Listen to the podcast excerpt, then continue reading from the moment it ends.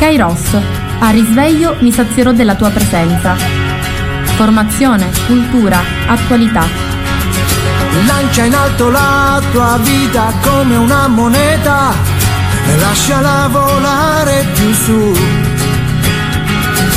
La paura di cadere non potrà mai farti male se tu chiedi aiuto lassù e cadi poi piangi ma è già lì con te. E anche se poi non lo vedi sì lui è già lì perché non c'è fallimento. Se porti Dio dentro di te mi sono visto anch'io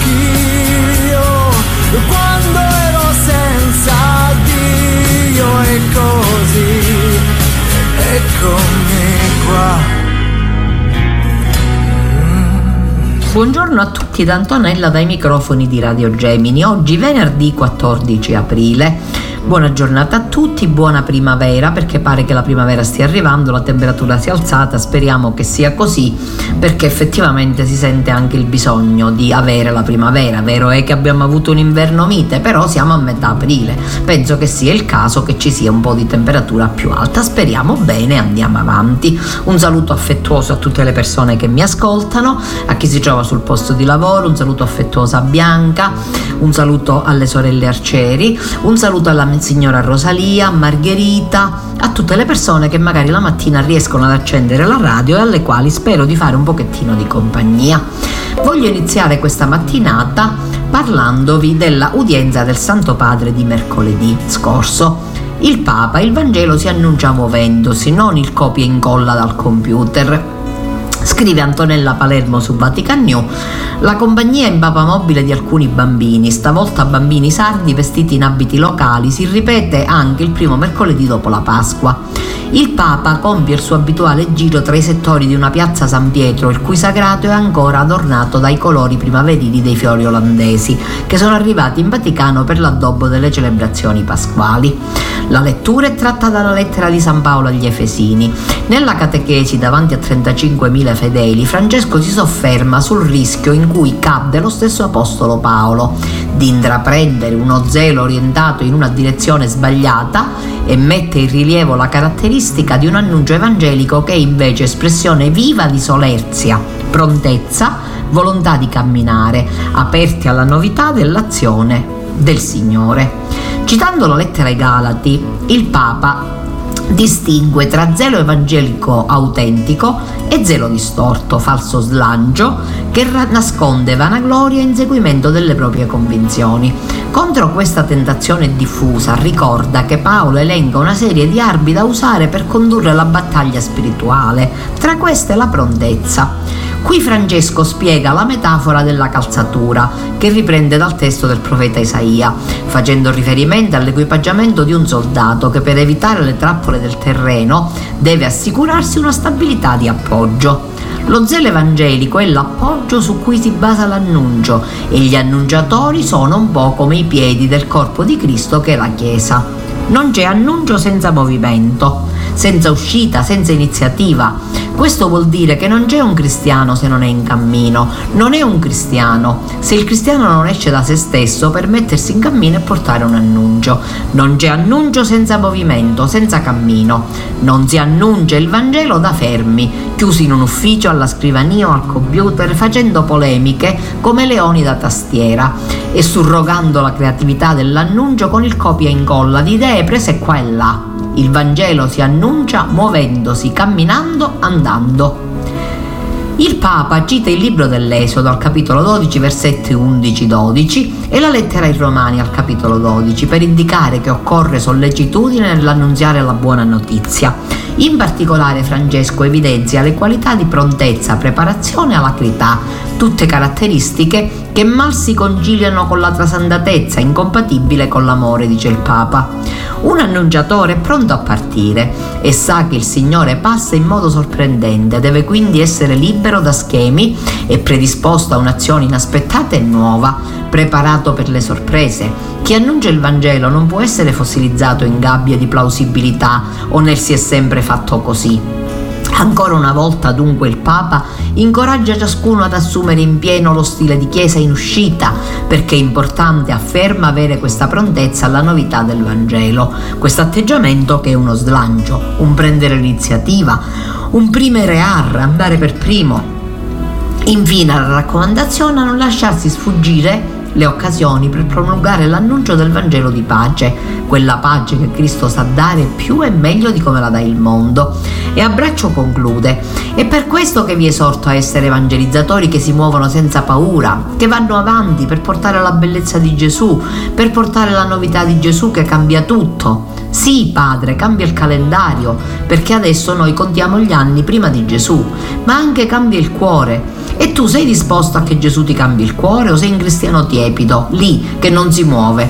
Pensa un po', tu sei entusiasta di Gesù, vai avanti, pensa un po'. Bellissima questa riflessione del Santo Padre che ho voluto condividere con voi, ma voglio condividere pure un altro discorso che ha fatto il Papa a termine dell'udienza, ricordando la Pacem in Terris, cioè l'enciclica di Papa Giovanni XXIII, che ispiri decisioni e progetti dei capi delle nazioni. Al termine dell'udienza generale, Francesco ricorda l'enciclica di pace di Giovanni XXIII, pubblicata 60 anni fa nel pieno delle tensioni della guerra fredda. Fu uno squarcio di sereno in mezzo a nubi oscure. Il suo messaggio attualissimo. Il pontefice chiede poi di pregare per la martoriata ucraina che soffre e invoca la misericordia di Dio, in vista della domenica ad essa dedicata per un mondo sempre più provato dalle guerre che si allontana da Dio. Scrive così Salvatore Cernunzio, sempre su Vatican New, uno squarcio di sereno in mezzo a nubi oscure. Lo squarcio di sereno era la Pacem in Terris, l'enciclica di pace che Giovanni XXIII negli ultimi battiti del suo pontificato pubblicò l'11 aprile del 63. Le nubi oscure erano le contrapposizioni politiche e militari tra le due potenze principali, vincitrici della seconda guerra mondiale, che hanno tenuto il mondo con il fiato sospeso per il rischio di una minaccia nucleare. Francesco ricorda al termine dell'udienza generale l'importante documento di Papa Roncalli. Ieri ricorreva il sessantesimo dell'enciclica Pacem in Terris che Giovanni XXIII indirizzò alla Chiesa e al mondo nel pieno della tensione tra i due blocchi contrapposti nella cosiddetta guerra fredda. Il Papa aprì davanti a tutti l'orizzonte ampio in cui poter parlare di pace e costruire la pace, il disegno di Dio sul mondo e la sua famiglia umana. Per Francesco quell'enciclica fu una vera benedizione, come uno squarcio di sereno in mezzo a nubi oscure il suo messaggio è attualissimo, sottolinea il Papa citando in un intero passo il punto 62. I rapporti fra le comunità politiche, come quelli fra i singoli esseri umani, vanno regolati non facendo ricorso alla forza delle armi, ma nella luce della ragione, cioè nella verità, nella giustizia e nella solidarietà operante. Il pontefice invita i fedeli, gli uomini e le donne di buona volontà a leggere la pace in Terres. Prego perché i capi delle nazioni se ne lasciano ispirare nei progetti e nelle decisioni. Un auspicio che il Papa esprime alla luce dei molteplici e sanguinosi conflitti, conflitti, che sfigurano i cinque continenti, a cominciare da quello in Ucraina. Per la nazione aggredita Jorge Maria Bergoglio chiede ancora una volta, come sempre negli appelli pubblici dall'inizio della guerra, di pregare e di non dimenticare. Perseveriamo nella preghiera per la martoriata ucraina, preghiamo per quanto soffre l'Ucraina. La necessità di una pace globale il Papa l'aveva già espressa nel saluto ai pellegrini polacchi, ai quali ha ricordato l'imminente celebrazione della Domenica della Divina Misericordia, istituita da San Giovanni Paolo II come voluto dal Signore Gesù attraverso, Santa Faustina Kowalska quasi un secolo fa. Oggi che il mondo è sempre più provato dalle guerre e si allontana da Dio, abbiamo ancor più bisogno della misericordia del Padre. Una misericordia, ha ribadito il Papa nei saluti in lingua italiana, che mai viene a mancare da parte di Dio. Il Signore mai lascia di essere misericordioso. Pensiamo alla misericordia di Dio che sempre ci accoglie, ci accompagna e mai ci lascia soli. Allora è molto importante anche questo messaggio del Papa, è molto importante anche questo sessantesimo anniversario della pace in Terris, perché eh, scrive Alessandro De Caris, Giovanni Paolo II la spiegò a tutti così, un grande spartito che ha bisogno della sua prima nota per arrivare a essere un capolavoro. La prima no- nota della Pagem in capolavoro di Giovanni XXIII, risuona in un radiomessaggio di 20 righe appena, imparagonabile all'enciclica che uscirà sei mesi dopo. Eppure quel messaggio, la prima nota, appunto per così dire, che già contiene in embrione l'intero del documento destinato a suscitare grandi apprezzamenti internazionali ma anche critiche e dibattiti e che resta a 60 anni dalla sua pubblicazione un caposaldo nel magistero dei papi sulla pace. È il 25 ottobre 62, apice della crisi dei missili a Cuba, del frangente in cui il dito delle due superpotenze USA e URSS sta sfiorando il pulsante dell'olocausto nucleare. Il giorno prima il sistema di allerta statunitense era passato a DEFCON 2 quello immediatamente sotto alla guerra atomica e dunque mentre il mondo trema Giovanni XXIII decide di indirizzare una vera e propria supplica a chi responsabilità del potere. Parla in francese, la lingua della diplomazia internazionale, citando un pensiero che aveva rivolto in un altro contesto e che suona così: Le main sur la coscienza. Con la mano sulla coscienza ascoltino il grido angoscioso che da ogni punto della terra, dai bambini innocenti agli anziani, dai singoli alle comunità, sale verso il cielo per la pace.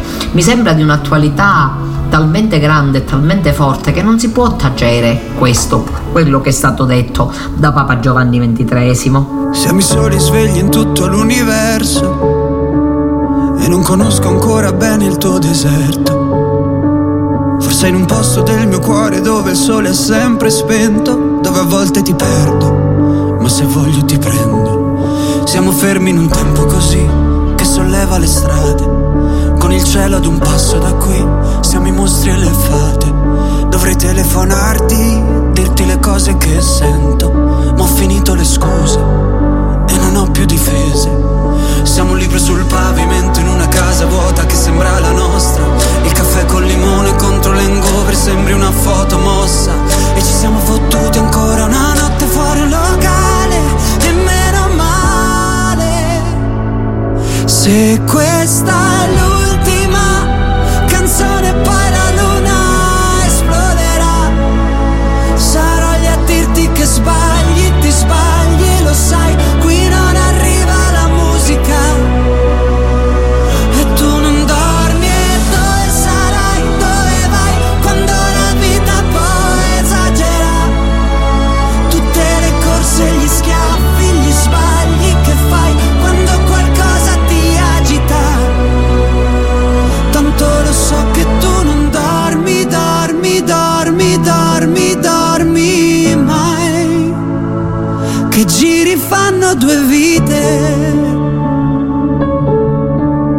Siamo i soli svegli in tutto l'universo.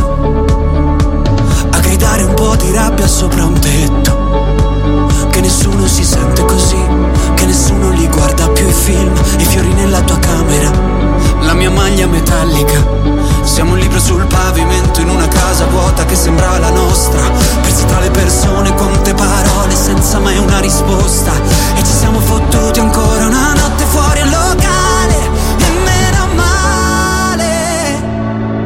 Se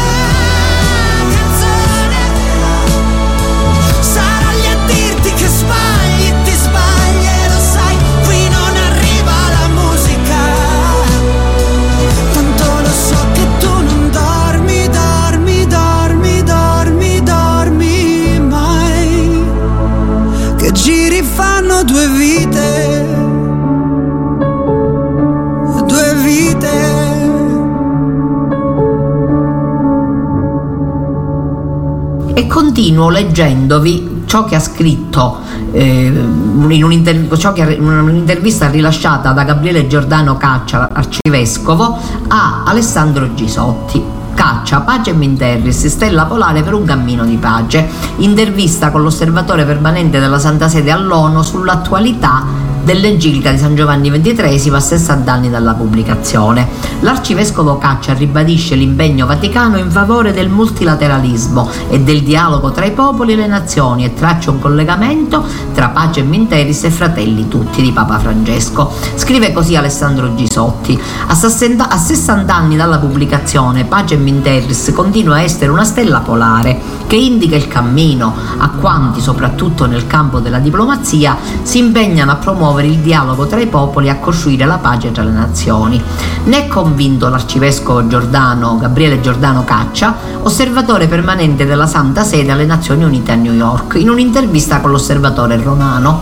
Il presule sottolinea l'attualità dell'enciclica di San Giovanni XXIII e ribadisce il sostegno da parte vaticana alle organizzazioni internazionali e al multilateralismo in un tempo segnato da guerre e contrapposizioni, come mai si era vissuto appunto da 60 anni fa, cioè dai giorni della crisi di Cuba. Lei è al servizio della Santa Sede da molti anni. Quando la pace in terra ha influito nella visione e nell'impegno della diplomazia vaticana in questi ultimi 60 anni e su quali punti in particolare? Dice così Monsignor Caccia, l'enciclica fu scritta dopo la grande crisi internazionale a contenuto nucleare con il relativo rischio reale di una distruzione planetaria, quella cosiddetta dei missili di Cuba, e ha permesso, per usare un'immagine meteorologica, di guardare nuovamente il cielo sgombro dalle nuvole che si erano addensate per ritrovare la stella polare che indica la direzione del cammino, più che le strade concrete da percorrere. Il testo, come dice chiaramente il titolo, affronta il tema della pace e dunque si estende sull'insieme delle relazioni sia a livello interpersonale con diritti e doveri, sia nel rapporto tra individuo e autorità pubblica, sia tra gli stati e tra di loro. Inoltre l'enciclica si situa in modo significativo nel più ampio contesto di una stagione particolarmente vivace per la riflessione della Chiesa nel rapporto con il mondo quella del Concilio Vaticano II, che era da poco iniziato. Molti sono dunque gli spunti e le problematiche presenti che poi saranno riprese in più ampi e diversi contesti. Mi piace però sottolineare la questione del disarmo. Si può soffermare su questo punto chiave della pace in terris? Vi è un chiaro monito a superare la logica della costruzione di rapporti basati sul timore dell'altro e dunque su un equilibrio del terrore, invece che sulla reciproca fiducia pur con la necessità di strumenti di verifica che ne garantiscano la sincerità. Potremmo dire, per usare una semplificazione, che vi è come un invito a passare dalla logica dello scontro a quella dell'incontro, dall'opposizione alla collaborazione e dalla rivalità alla fraternità, cioè di promuovere un disarmo integrale.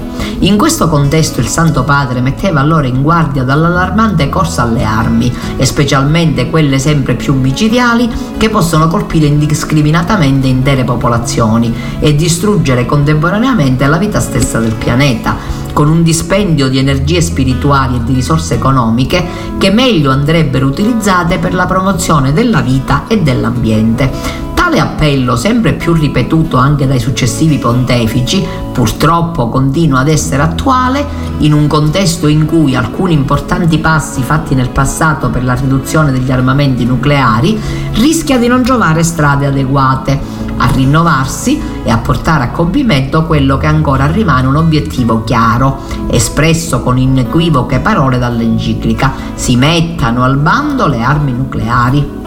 Nel suo discorso al Palazzo di Vetro, nella prima storica visita di un Papa alle Nazioni Unite, Paolo VI menzionò la pace in che sottolineò ha avuto anche nelle vostre sfere una risonanza tanto onorifica e significativa. Oggi, quanto è considerata in sede ONU l'enciclica di Giovanni XXIII?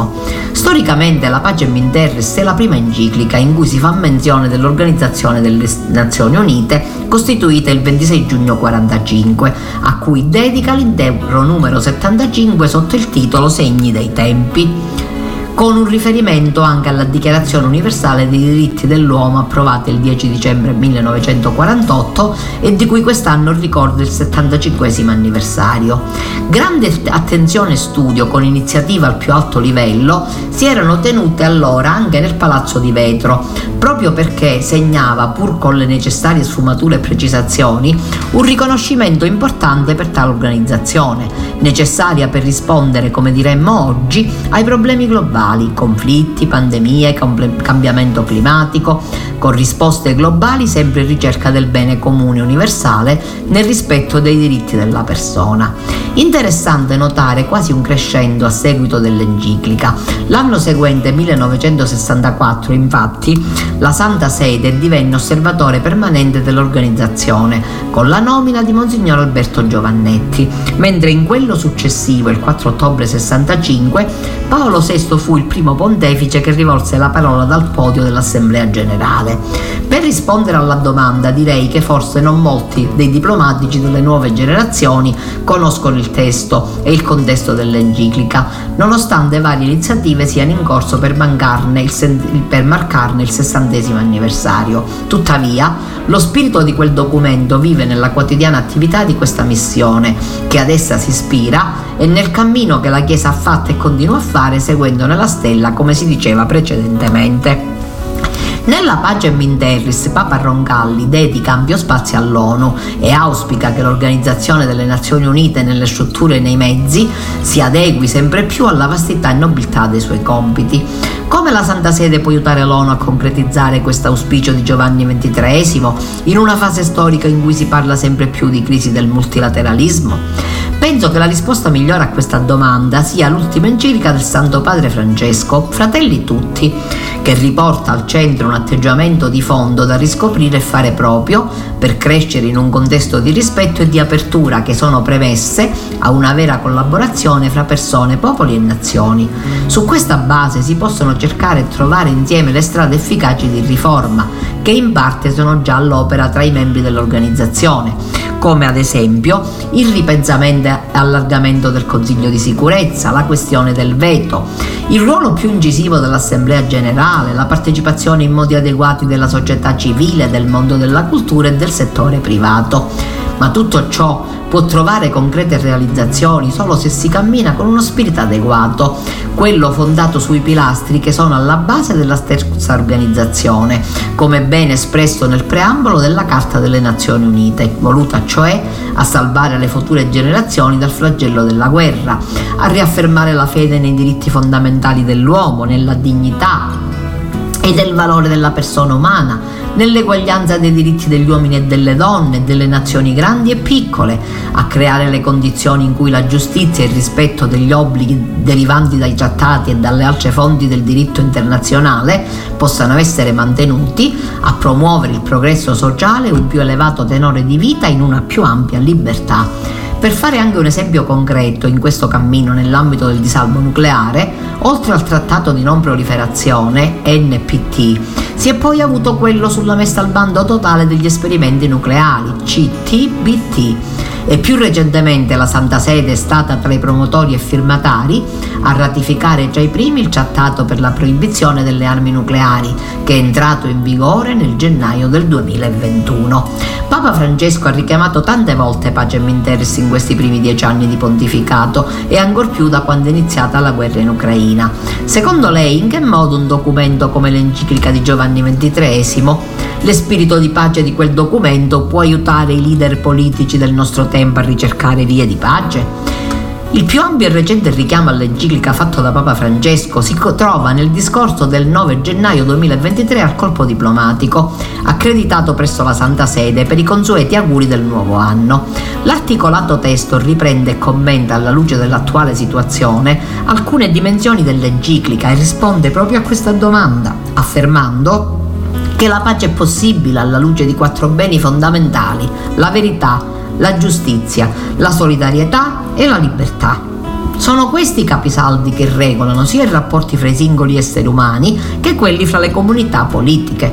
È molto interessante vedere come il Santo Padre sviluppi tali criteri nella situazione odierna con chiare indicazioni su diverse problematiche della nostra società. Tra i passaggi di questo discorso Vorrei segnalare anche un testo circa la minaccia nucleare da cui l'enciclica di Giovanni XXIII aveva in qualche modo preso l'avvio, in cui si vede quanto cammino nel frattempo sia stato compiuto al riguardo, esprimendo una condanna non solo circa l'uso, ma persino il possesso di armi. Papa Francesco infatti afferma non posso che ribadire in questa sede che il possesso di armi atomiche è immorale, poiché, come osservava Giovanni XXIII, se è difficile persuadersi che vi siano persone persone capaci di assumersi la responsabilità della distruzione e dei dolori che una guerra causerebbe, non è escluso che un fatto imprevedibile e incontrollabile possa far scoccare la scintilla che mette in moto l'apparato bellico. Ci auguriamo e lavoriamo perché queste parole trovino sempre più spazio nella coscienza di ogni persona di buona volontà e attuazione concreta negli strumenti e decisioni che i responsabili delle nazioni e la comunità internazionale hanno a loro disposizione. Non puoi combattere combattere una guerra da solo. Il cuore è un'armatura, ci salva ma si consuma. A volte chiedere aiuto ci fa paura, ma basta un solo passo come il primo uomo sulla luna, perché da fuori non si vede quante volte hai pianto, si nasce soli e si muore nel cuore di qualcun altro. Siamo angeli con un'ala soltanto e riusciremo a volare solo restando l'uno accanto all'altro. Camminerò a un passo da te e fermeremo il vento come dentro agli uragani, supereroi come io e te. Se avrai paura allora stringimi le mani perché siamo invincibili vicini e ovunque andrò sarai con me, supereroi solo io e te. Due gocce di pioggia che salvano il mondo dalle nuvole. Ci sono ferite che non se ne vanno nemmeno col tempo. Più profonde di quello che sembrano. Guariscono sopra la pelle ma in fondo ti cambiano dentro. Ho versato così tante lacrime fino ad odiare me stesso. Ma ogni volta che ho toccato il fondo tu c'eri lo stesso. Oh, Quando siamo distanti ogni volta che piangi piange pure il cielo. Non ho molto da darti ma ti giuro che camminerò a un passo da te e fermeremo il vento come dentro agli uragani, supereroi come io e te. Se avrai paura allora stringimi le mani perché siamo invincibili vicini e ovunque andrò sarai con me, supereroi solo io e te. Due gocce di pioggia che salvano il mondo mi basta un attimo e capisco che ogni cicatrice tu anche mi. Mi basta un attimo per dirti che con te ogni posto è casa mia. Perché siamo invincibili vicini e ovunque andrò sarai con me, supereroi, solo io e te, due gocce di pioggia che salvano il mondo dalle nuvole.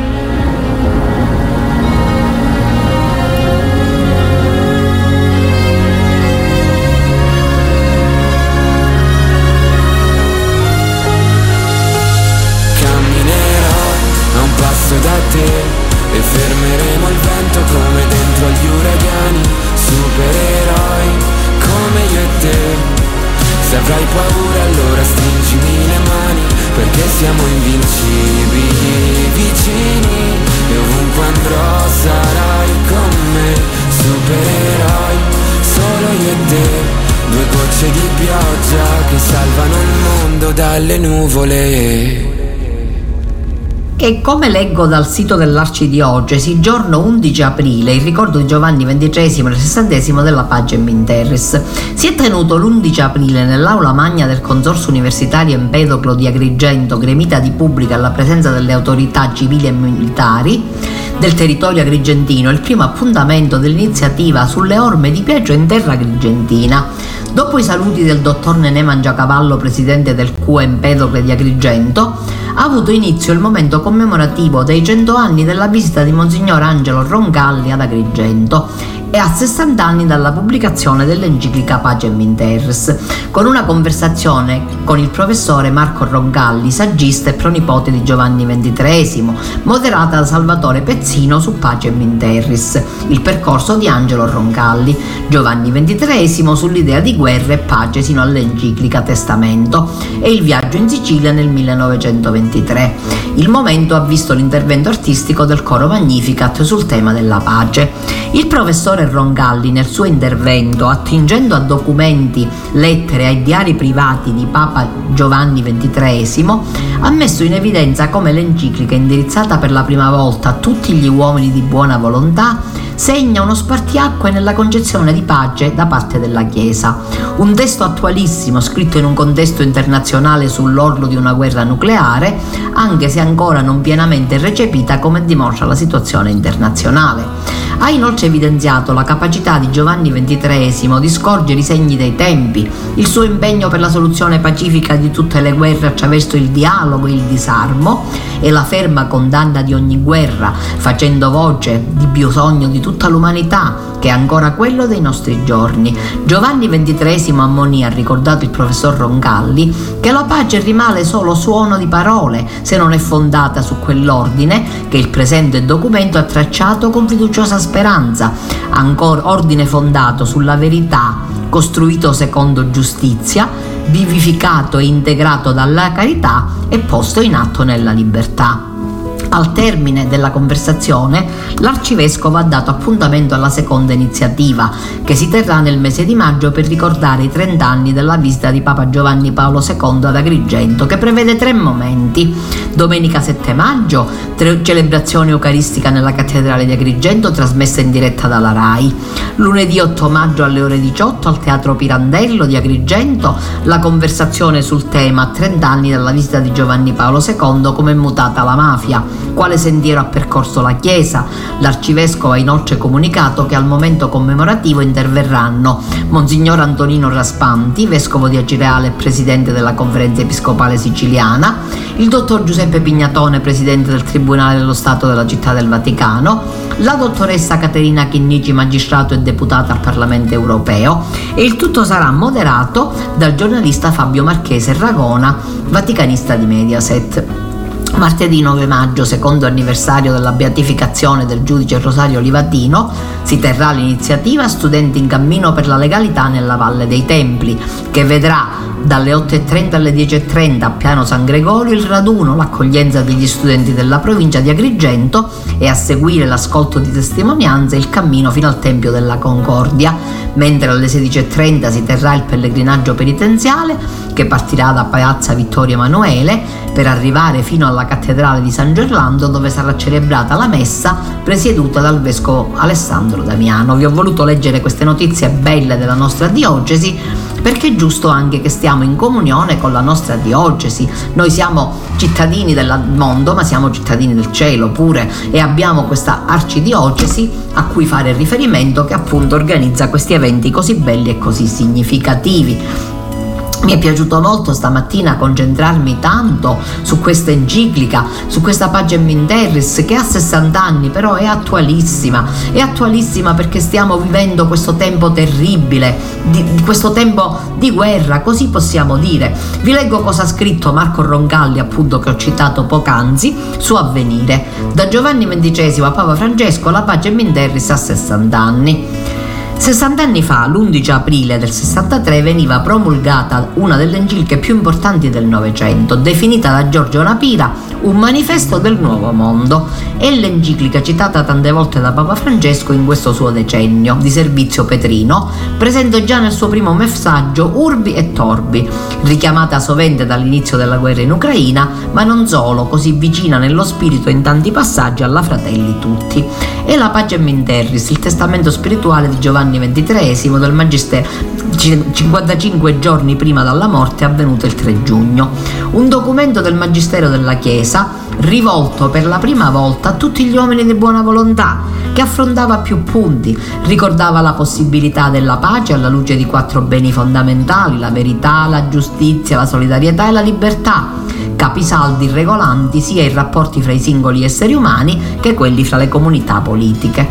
Condannava il ricorso alle armi come mezzo per risolvere le controversie nell'era nucleare, come folle alienum a razione. Di più, ne esacrava non solo l'uso, ma persino il possesso, chiedeva il disarmo integrale, spazzava via il dogma, purtroppo riapparso, della guerra giusta. Immaginava la pace non solo come assenza di guerra, bensì come traguardo di un processo educativo, spirituale, politico ed economico. Dava risalto a quei segni dei tempi, dall'ascesa economico-sociale delle classi lavoratrici all'emancipazione femminile, dall'accesso di tutti i popoli all'indipendenza politica alla consapevolezza dell'ingiustizia di ogni discriminazione, da scrutare come segnaletica di pace, oltre che modi nei quali la storia muove pagine di Vangelo. Riconosceva la Dichiarazione Universale del 48, tra, tappa fra le più importanti per le Nazioni Unite, non solo richiamando i diritti dell'uomo, ma specificandoli tutti, dando priorità alla dignità umana. Auspicava sforzi per il bene comune, che con parole dell'enciclica costituisce la stessa ragione di essere dei poteri pubblici, inquadrandolo inoltre in un orizzonte universale. Prefigurava la collaborazione fra credenti e non credenti, anche sulla base delle distinzioni tra l'errore e l'errante, i movimenti e le idee ideologie, distinzioni poi rimproverate dentro e fuori la Chiesa. Ma com'era nata questa magna carta dell'umanesimo cristiano? Come la chiamò Ernesto Balducci? Ha ragione il fedele segretario di Giovanni XXIII, Loris Capovilla, mancato nel 2016 da cardinale centenario, indicava quale antefatto la crisi di Cuba dell'ottobre 62, quando il mondo si era trovato sull'orlo di un conflitto nucleare. In quella circostanza gli Stati Uniti e l'Unione Sovietica, pronti a sfidarsi dopo un confronto a distanza, non solo il lavoro della diplomazia vaticana e l'appello di Papa Roncalli del 25 ottobre, ma anche un po' tutti tutti questi, eh, noi supplichiamo tutti i governanti di non restare sordi a questo grido dell'umanità, che essi facciano tutto quello che è il loro potere per salvare la pace, non caddero nel vuoto, ma da allora Giovanni XXIII decise di consacrare alla pace l'ultima parte del suo pontificato. Difficile poi dimenticare nel percorso biografico del pontefice tra le due guerre mondiali. Così eccolo, dopo aver condiviso inizialmente concezioni dominanti nella Chiesa, alla fine privare di qualsiasi legge legittimazione religiosa i conflitti e affermare il legame fra giustizia e pace. C'è di più. Si resta sospresi a scoprire parole da lui scritte nel 1909 in occasione di uno sciopero nel Bergamasco e che si ritrovano nella pace in terra. La pace innanzitutto e sempre ma la pace e la tranquillità dell'ordine. Ordine vuol dire il rispetto della giustizia e dei diritti di ciascuno, ma anche altre lontane nel tempo sono eloquenti. Nel 1939 una pace anche difettosa val più di qualunque vittoria.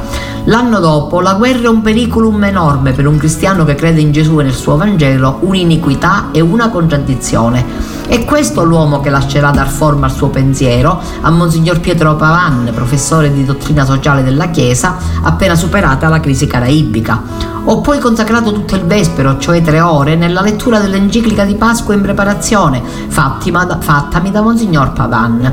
Ho letto tutto, solo, con calma e minutissimamente, e lo trovo un lavoro assai ben congegnato e ben fatto.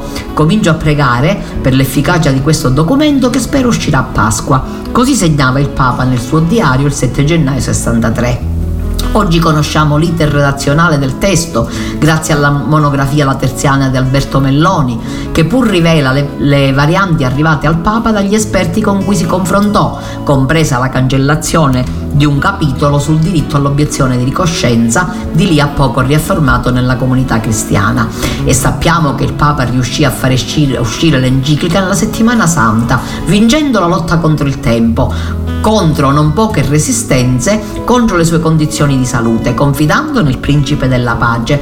Leggiamo sul diario del 15 aprile 63. Dalla Pasqua sono uscito contento, ma di fatto malconcio quanto al mio disturbo gastropatico. Santa messa tranquilla in casa, poi abbandono in Dio. L'enciclica acclamata come forse mai. Poche righe a ricordare la malattia che l'avrebbe portato alla morte, la sua immutata cifra di cristiano che faceva tutt'uno con la fede e l'eco poi un po' mutato di quel suo ultimo dono che attende ancora, detto con Papa Francesco, la smilitarizzazione dei cuori. Ti chiamerei anche se non prendi ti cercherei dove non si vede, dovesse rimanermi niente. Non importa se fa male a piedi scalzi sulla neve, non ho paura di cadere. poter guarire il tuo cuore da tutte le voci che senti Però il risultato non cambia, nemmeno se cambi gli attenti Pensavo di poter usare la voce ma dentro di me la voce non c'è Ed ho usato duemila minuti per capire di me in fondo cosa pensi. Ho trovato solo la rabbia, forse siamo troppo diversi. Ho capito che non era amore ma soltanto un gioco che avevi creato per me. E dimmi se c'è stato amore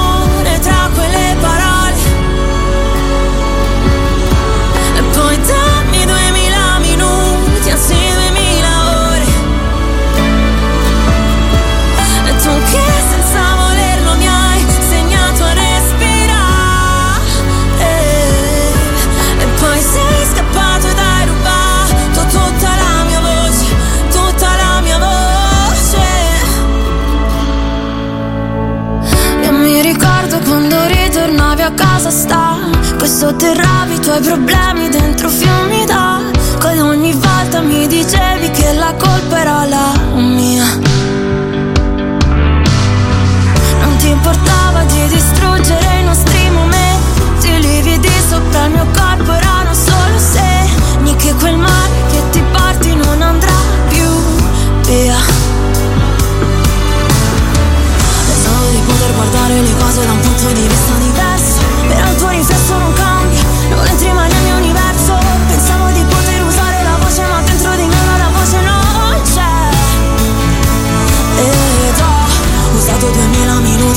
minuti per capire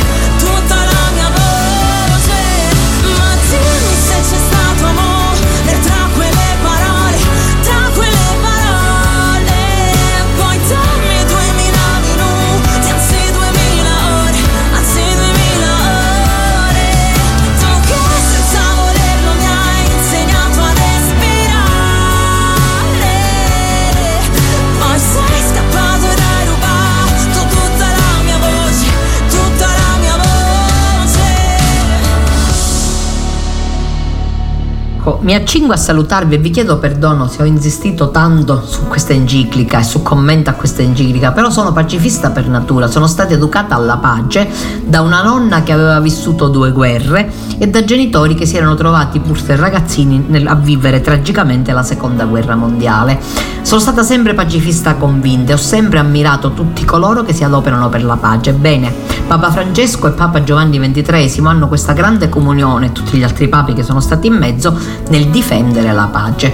Vi leggo adesso il commento al Vangelo di domenica di Hermes Ronchi. Seconda domenica, la sera di quel giorno, il primo della settimana, mentre erano chiuse le porte del luogo dove si trovavano i discepoli per timore dei Giusei, Gesù venne, stette in mezzo a loro e disse: Pace a voi. Detto questo, mostrò loro le mani e il fianco, e i discepoli gioirono nel vedere Gesù. Gesù disse loro di nuovo, pace a voi, come il Padre ha mandato me, anche io mando voi. Detto questo, soffiò e disse loro, ricevete lo Spirito Santo, a coloro a cui perdonerete i peccati saranno perdonati. Aria di paura in quella casa, paura dei giudei, ma anche di se stessi, della propria viltà, di come si erano comportati nella notte del tradimento. Sembra che manchi l'aria. Eppure Gesù viene, nonostante il loro il mio cuore inaffidabile, e stette in mezzo a loro. Mi conforta pensare che se ciò va chiuso, lui non se ne va. Se è tardo ad aprire, otto giorni dopo lui è ancora lì. Shalom ha detto, saluto biblico che si dignifica molto più della pace, come semplice fine delle violenze. Indica la forza dei miti e dei non violenti dentro la logica del più armato, la luce dei puri di cuore dentro la nebbia delle astuzie, la serenità dei giusti nelle ingiustizie, la perseveranza degli onesti fra le disonestà. Soffiò e disse: Ricevete lo Spirito Santo. Su quel pugno di creature chiuse e impaurite scende il vento delle origini, il vento che soffiava sugli abissi, il vento sottile l'Oreb su Elia profeta, quello che scuterà le porte chiuse del cenacolo. Ecco, io vi mando. Se non vedo e non tocco, non crederò. Povero caro Tommaso, diventato addirittura proverbiale, vuole delle garanzie e ha ragione, perché se Gesù è vivo tutta la sua vita ne uscirà rovesciata. Gesù si avvicina alla nostra lentezza del credere con pochi semplici verbi. Guarda, metti, tocca. Tommaso comprende da quei fori il motivo per cui Gesù è risorto, per un amore scritto con ferite ormai incagellabili, da cui non sgorga più sangue ma luce. Tommaso si arrende, non ai suoi occhi o al suo toccare, ma a questa esperienza di pace che gli viene offerta, ma questa esperienza di pace che gli viene offerta, che gli viene regalata da Gesù per ben tre volte e la sua pace scende ancora sulle nostre sconfitte, sulle nostre chiusure, sulle nostre paure. Alla fine Tommaso passa dall'incredulità all'estasi. Se poi abbia toccato noi il corpo del risorto non è importante. Mio Signore e mio Dio, Tommaso ripete quel piccolo mio che cambia tutto, che non indica possesso geloso ma appartenenza. Eco del cantico dei cantici, il mio amato è mio, io sono sua. Mio Signore che mi fai vivere, che sei la parte migliore di me, mio come lo è il cuore, e senza non sarei mio come lo è il respiro, e senza non vivrei. Beati quelli che senza avere visto crederanno, beatitudine consolante che finalmente sento mia. Gesù mi dice beato, beato chi fa fatica, chi cerca tentoni, chi non vede ancora eppure cammina avanti. Siamo pellegrini senza strada, ma tenacemente in cammino. La fede e il rischio di essere beati, cioè felici, di vivere una vita non certo più facile, ma più piena e appassionata. Ferita sì, talvolta, ma luminosa comunque e perfino guaritrice. Così termina il Vangelo, così inizia la mia sequela col rischio di essere felice. Bellissimo questo commento di Hermes Ronchi. Detto questo, invitandovi a vivere ancora la gioia della Pasqua, vi do una ricetta veloce veloce, il sugo di finocchietti.